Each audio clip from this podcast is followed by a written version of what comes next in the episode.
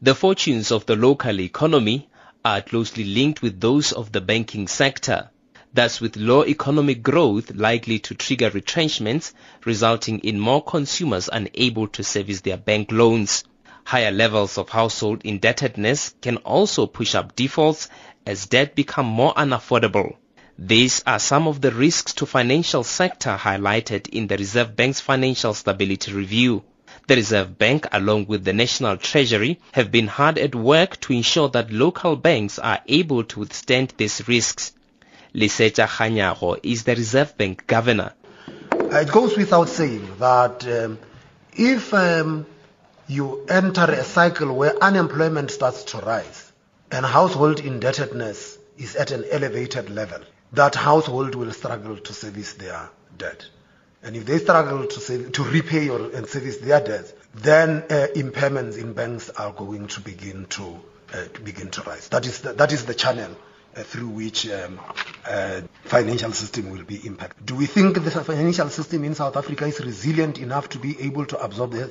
Definitely. Banks plan for a cycle, and these things uh, come and go all the time. To avoid any shocks, banks had to reduce their exposure to more riskier business like unsecured loans. The current weak global and domestic growth prospects have seen corporate profits taking a beating. But the Reserve Bank is not too worried. The central bank is confident that local firms can still generate enough cash to service their bank loans.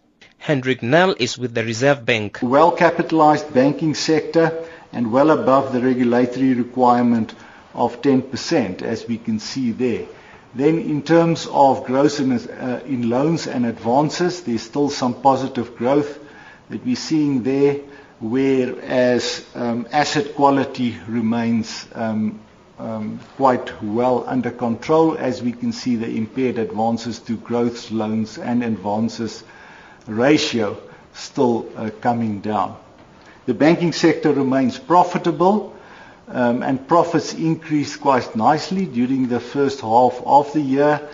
The bank reflected on the global financial market volatility caused by the long wait for the US Fed to raise rates and pointed out that emerging markets like South Africa had borne the brunt of the uncertainty.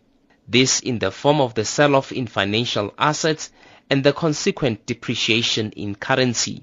It reiterated that it will conduct domestic monetary policy based on the data factors before it and not necessarily because of a move made by the US Fed. I am Tshepo Mongoai in Johannesburg.